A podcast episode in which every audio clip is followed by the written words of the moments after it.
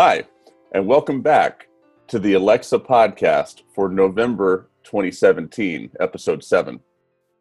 My name is Bradley Metrock. I'm C E O of a company called Score Publishing based here in Nashville, Tennessee. My co-host is Kevin Old. Kevin, say hello. Hello, Bradley. Great to be back. Yeah, great to be back with you as well, Kevin. Looking forward to it. We have a great guest today as well. We'll get into that in just a second. But I want to give a shout out to our sponsor for Voice First F M, Voice X P. Voice X P is taking the lead in developing Alexa skills for some of the best brands in the world. With Voice X P, all you have to do is say it to revolutionize your marketing strategy. Check them out at voice x p dot com and look up Bob Stolzberg. He's doing great work in voice. If you need an Alexa skill or a Google action, go see them. You'll be glad that you did. Our guest today is Amy Stapleton. Amy, say hello.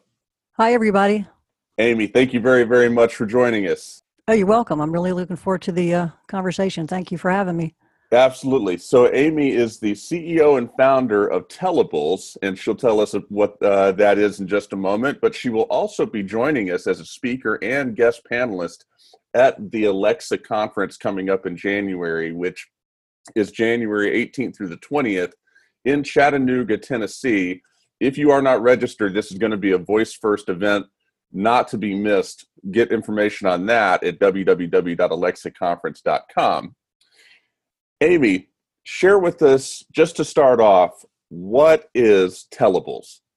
Tellables is a company that I started with my uh, co-founder, Corey Baswell, and we are creating what we're calling interactive story games for voice assistants. So those are um, short, engaging little stories that are actually told in the voice assistant's own voice using text-to-speech, and we're, we're trying to make them um, interactive using kind of new interaction models that we're inventing.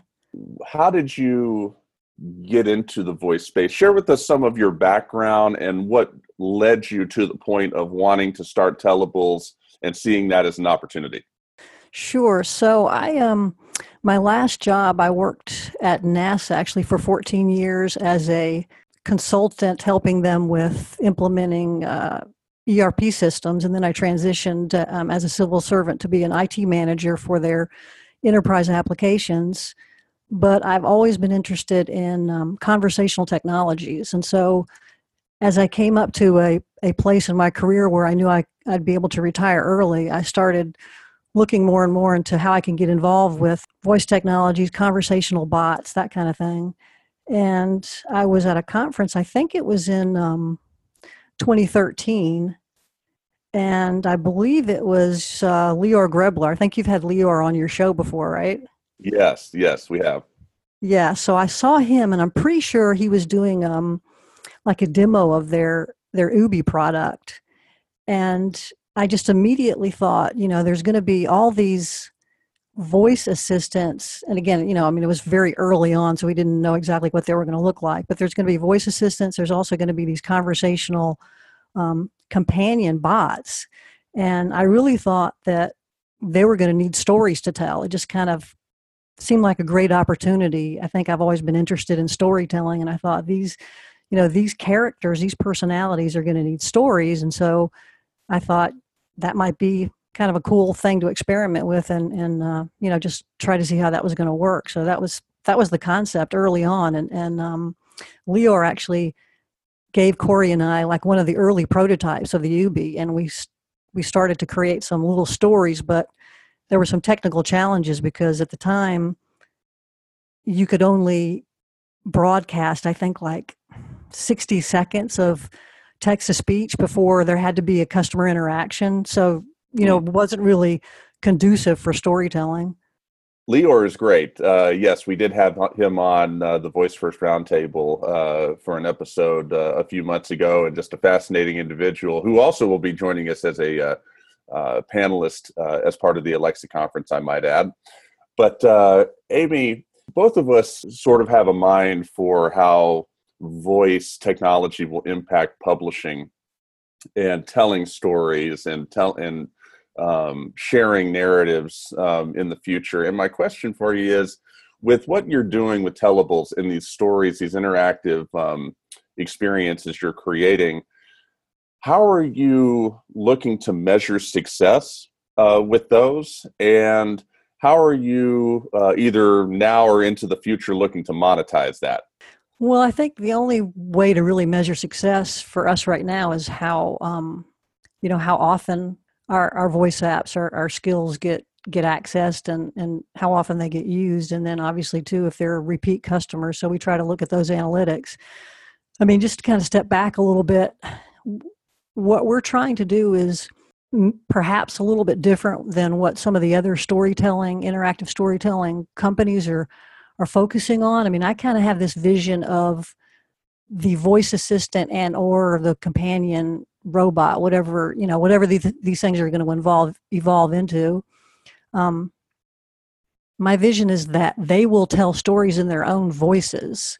So what we're trying to do, or what we decided to do, we kind of went down the path of using text-to-speech as opposed to human narration. And I think if you're a storytelling company, that's kind of the first decision you have to make. You know, are you going to use text-to-speech or are you going to use human, human narration? So Audible, you know, audible dot com is very popular and it works well also on a voice assistant platform, but it's a different experience than what we're thinking about trying to provide. So we're actually trying to create stories that the character can tell in their own voice. But, you know, obviously then you run into the current constraints of text to speech, but that's, that's kind of a different, I think a different tactic than other companies are taking. So you're going to have, as Tellables grows, different authors or different content creators, um, different opportunities to tell different stories. And if you're choosing between story A and story B, um, to devote Tellables resources to, walk us through how you make that decision. Yeah, I mean, it's tough right now because we're we're so early. What we're trying to do is invent interaction models that are that are fun and engaging. And it's really hard to figure out how to do that because we don't really have access to the audience. I mean, for for for trial purposes. So as an example, you know, we we created our first Um, storytelling voice app for the Alexa platform, which was uh, at the time, and I think it's still called Listening Comprehension Practice. And that's that's kind of kind of a strange name, but the reason is is because we we started out with just a simple storytelling skill. We got some feedback from Amazon. This was early twenty sixteen that it wasn't interactive enough, and so we added some comprehension questions to the end of it, so that the child could hear the story and then. then respond to the questions. But that interaction model, just based on how often that skill was used, we kind of got the sense that, well, maybe that interaction model is not that engaging, right? I mean, um, something like a magic door, which is kind of a choose your own adventure, that seemed to be a more engaging model because you could just see a lot more people were using it and they were going back to it. So we were like, okay, well, what's an interaction model that might work better?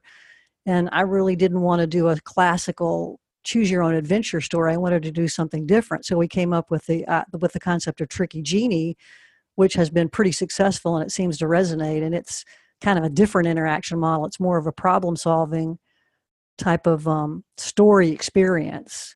So I, I think what I'm looking for is these interactive interaction models that are going to work. But right now it's more like just throwing stuff against the wall to see what people use and what they don't use. And it's kind of hard right now because there's not that many other people that you can talk to about this kind of thing because it's so new. You know, I mean, if you, if you talk to people that are storytellers, they don't really have a sense for this new platform. And so you can't really engage them in a meaningful conversation about, you know, interaction models for voice assistants. You know what I'm saying? I do. I do. And, uh, it, and that's, uh, it's funny you would say that because, um, as you know, we just acquired the Digital Book World business in that, uh, which is centered around this big annual conference.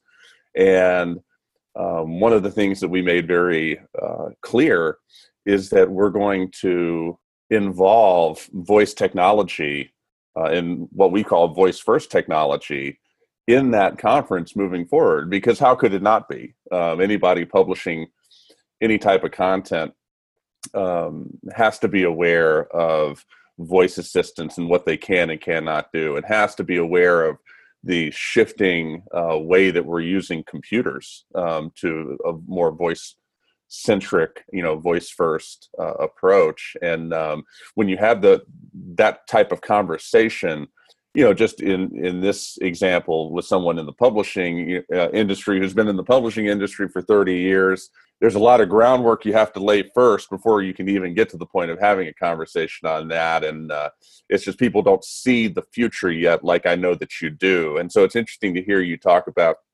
how you're experimenting with different interaction models and you're just sort of um, yourself laying the groundwork for what's to come with your business um, is what it sounds like I hear you saying.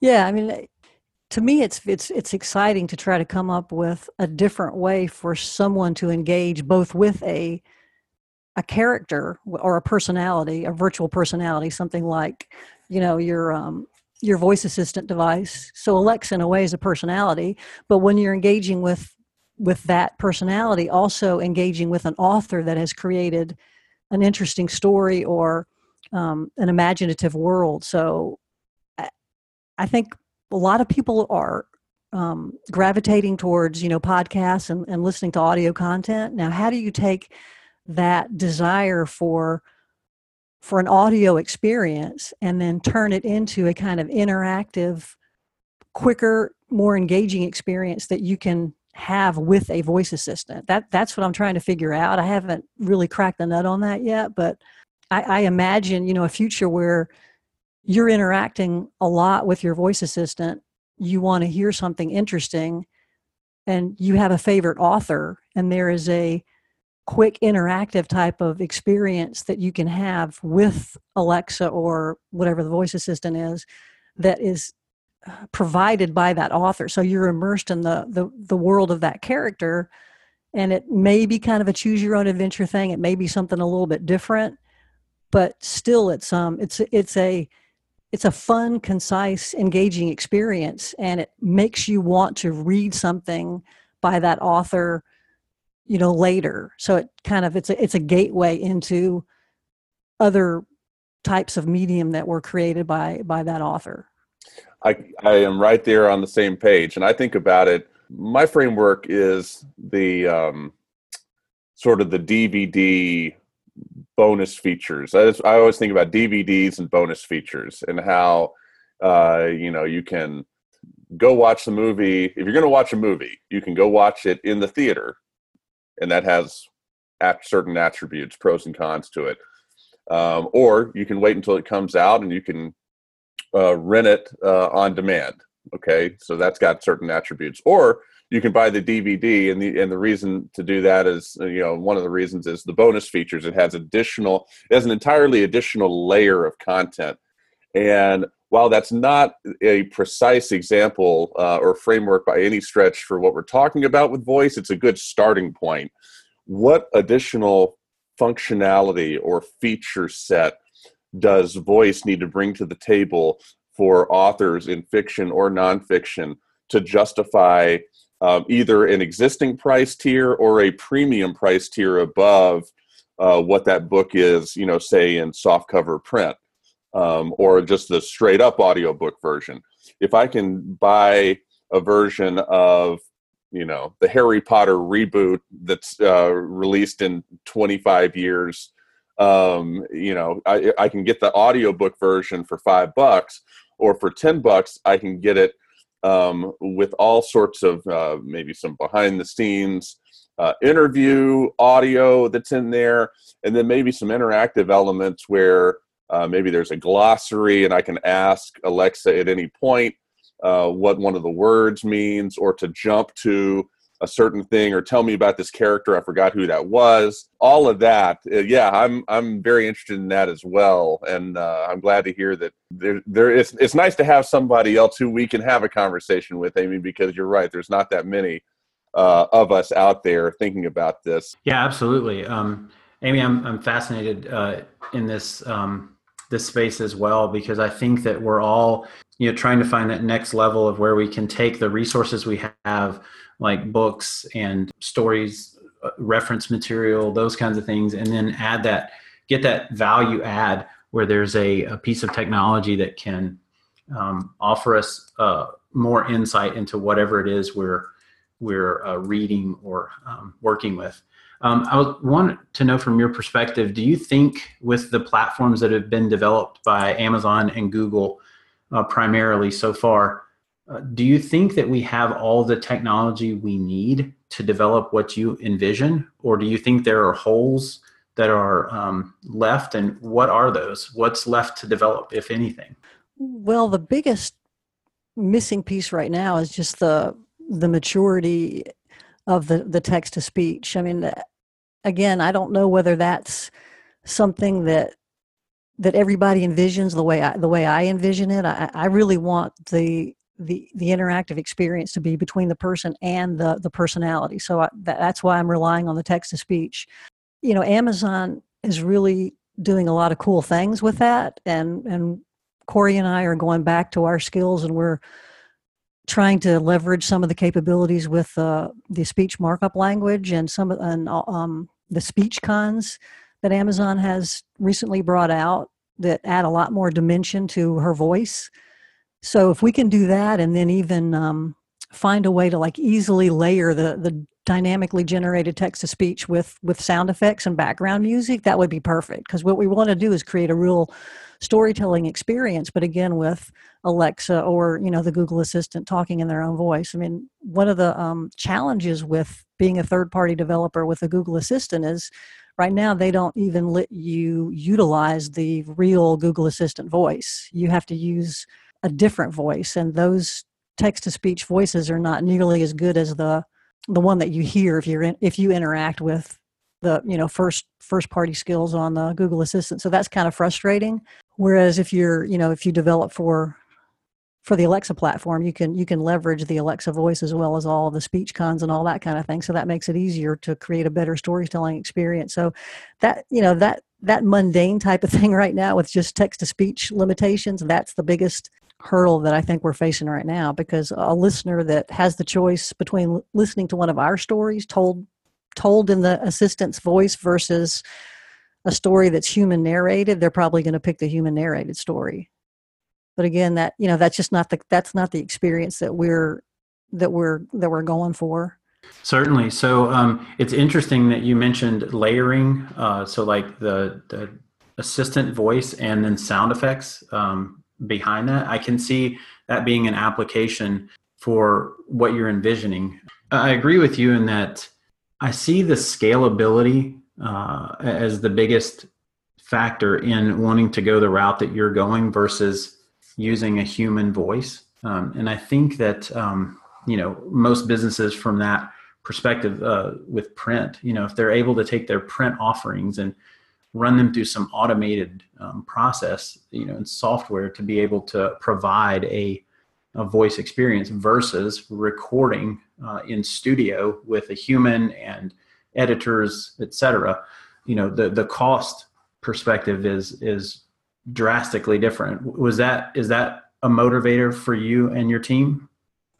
Yeah. I mean, I, I, I would, you know, not be telling the truth if I said that wasn't a motivating factor too. I mean, we, you know, we have a content database that I can just add story after story after story. And, and, and that way, you know, people that listen to our skills have a lot more content at their disposal, but that wouldn't be possible if I had to have, you know, human voiceover actors record every single thing. So that, that definitely plays into it. Um, but I, I still think the number one kind of hunch that I'm working towards is that people are going to want to engage directly with the personality. So it, what what we're doing is different than, let's say, if you're, you know, if you're try, trying to create a voice skill for a for a brand. I mean, I can understand that if you're a brand, you would want to have your own specific voice. But if you want to have a fun, engaging experience with Alexa, you, you know, I, I think you want to hear her talk you through the story or work through the game or whatever in, in, in her voice.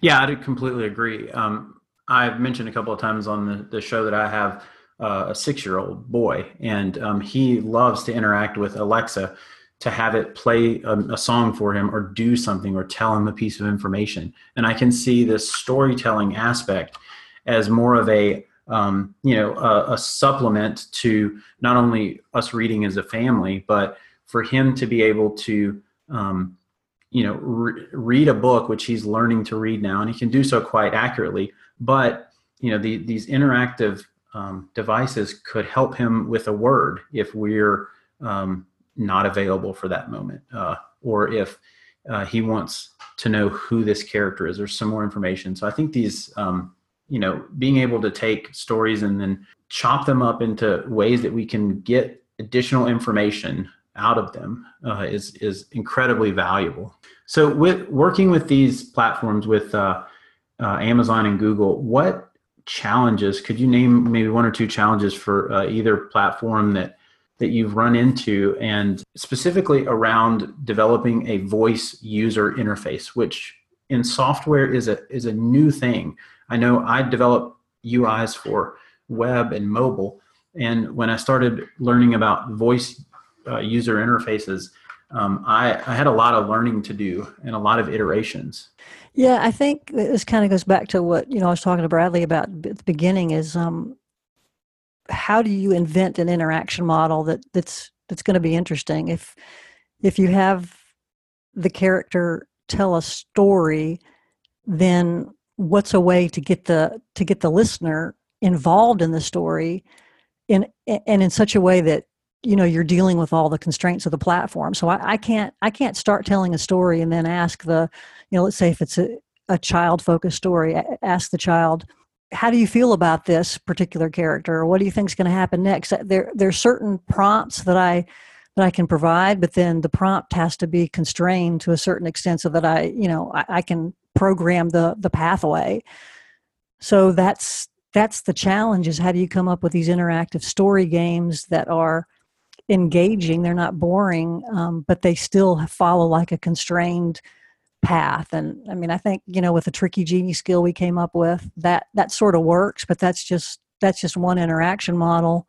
You know, the challenge there too is what happens if the person goes off script. With, with Tricky Genie, they, they have to pick between three sacks that the genie is offering to find the best solution. But then again, they might not say the right number or whatever. So you have to, you know, program in all the, all the things to kind of keep them back, um, back on track to where it is you, you want you want to go within that within that story experience. Uh, I want to talk a little bit about the technology, if you could. Uh, what are you um, currently uh, deployed with? Are, are you for Amazon? Are you using all of their infrastructure offerings? With Google, what are you using there? Yeah, so Corey's the the, the technical guy, and I, and I know that um, I, I would say that we're we're not taking advantage of some of the later tool, latest tools that, that Amazon has um, developed. I know that I've been on several of their their podcasts where they have done some programming using, um, I think it's called like the Skill Builder tool, which is still in beta, but it's basically almost a, you know, a, a visual type of skill builder. And Corey has developed everything in, in Java, just kind of on the back end. It's in Java because he has all of experience, his experience in that. So he does all the business rules and everything in in, uh, in Java. And we we've done the same thing for the the Google Assistant deployment. So that's that's the way he's worked it, and he's built um, a separate content management system specifically for me to keep the the the basic rules-based programming separate from the content. So I'm able to just log into my C M S and put all the stories in there. And then, um, you know, there's, there's no, no requirement to resubmit the skill every time I, I create a new story. Awesome. Um, so you, you've developed a bit of your, your own rule engine to kind of help with the story flow. Is that, is that correct? Yeah. Yeah. And he's, um, we, We actually, um, Amazon did a case study on us a few weeks back, and we published a diagram in that case study, which is available on the developer's blog, the uh, the Alexa developer blog, and it, it shows sort of like this, the content management system, and there's also like a state machine that Corey has created, and, and he can describe that a lot better than I can, but I think the what he's trying to, to achieve is that we were creating multiple multiple skills or voice apps. They can they can all kind of leverage the state machine without him having to code all this stuff, you know, separately for every single skill. And that way it speeds up the deployment for, for other skills that, that we're going to use, because they can they can leverage some of the existing common infrastructure. Absolutely. Yeah, that's a great use case of a state machine, um, now that I come to think of it. So, um, and we'll link to that uh, blog posting in the show notes if anyone wants to follow up with the specifics. Um, one, uh, one last uh, question. So storytelling is, is how information has been passed down through history. Um, and we're at this crossroads, right? With we've got printed, you know, we've had printed materials for hundreds of years. Uh, we've had, um, you know, uh, we now can read information, you know, across the world in in a minute, right? With these voice technologies, um, it seems that games and reference storytelling, bot type operations of do this for me, or, or you know, send this. In your perspective, outside of just the storytelling, is there other any other uh, area or application that, that you would be interested in, or do you see these platforms going toward? Oh gosh, I mean, yeah, there's there's tons of things that, that these voice assistants can help us with in, in daily life. I mean, I I think kind of the therapeutic aspect is really interesting. There's a skill um, I just tried out the other day. I think it's called um, Bravo Tango. Uh, that was developed by, I think, the Zap Media created it with um, some folks from the military. I don't remember which branch. And it's supposed to help soldiers that return from the battlefield that are maybe having anxiety or whatever. And so you can actually interact with, um, with in this case, I think it's on the Google Assistant platform. And, and it, it'll walk them through some, you know, some calming breathing exercises and things like that. And I, I tried it out and I thought it was really effective. So I think that's um, a really cool application of kind of a conversational technology. Uh, and you could kind of combine that with probably some storytelling as well. So I just, I think there's a, a lot of different places where, where this could go. And, and I'm uh, just really intrigued about trying to work with authors and, and other kind of creative people to come up with some some interaction models that that really resonate. Amy, you're off to such a great start with Tellables. Uh, we will certainly link uh, the Amazon developer blog, which is great, um, in the show notes so people can can read that about Tellables. Um, but we're coming up on the end of the year. Uh, we got the Alexa conference, you know, the first part of next year. But uh, in my question for you is in one. And this is my last question, our last question. In one year's time, so as you're preparing for the holidays uh, this time next year, where do you want Tellables to be at that point in time? One year from now? Um, well, I, I would really like it if we had one or two additional skills and uh, actions, voice apps in general, that were really resonating with a large audience that people enjoyed and they were returning to, and they were engaging in kind of a fun story experience directly with with the voice assistant. So if we could find some more interaction models that people like and they come back and they listen to the stories again and again, and they, you know, they tell our friends and we're successful with that, then uh, I, I'd be very happy. Awesome. So for people who have listened to this show, um, who are intrigued about Tellables, who want to reach out to you, what is the best way for them to do that?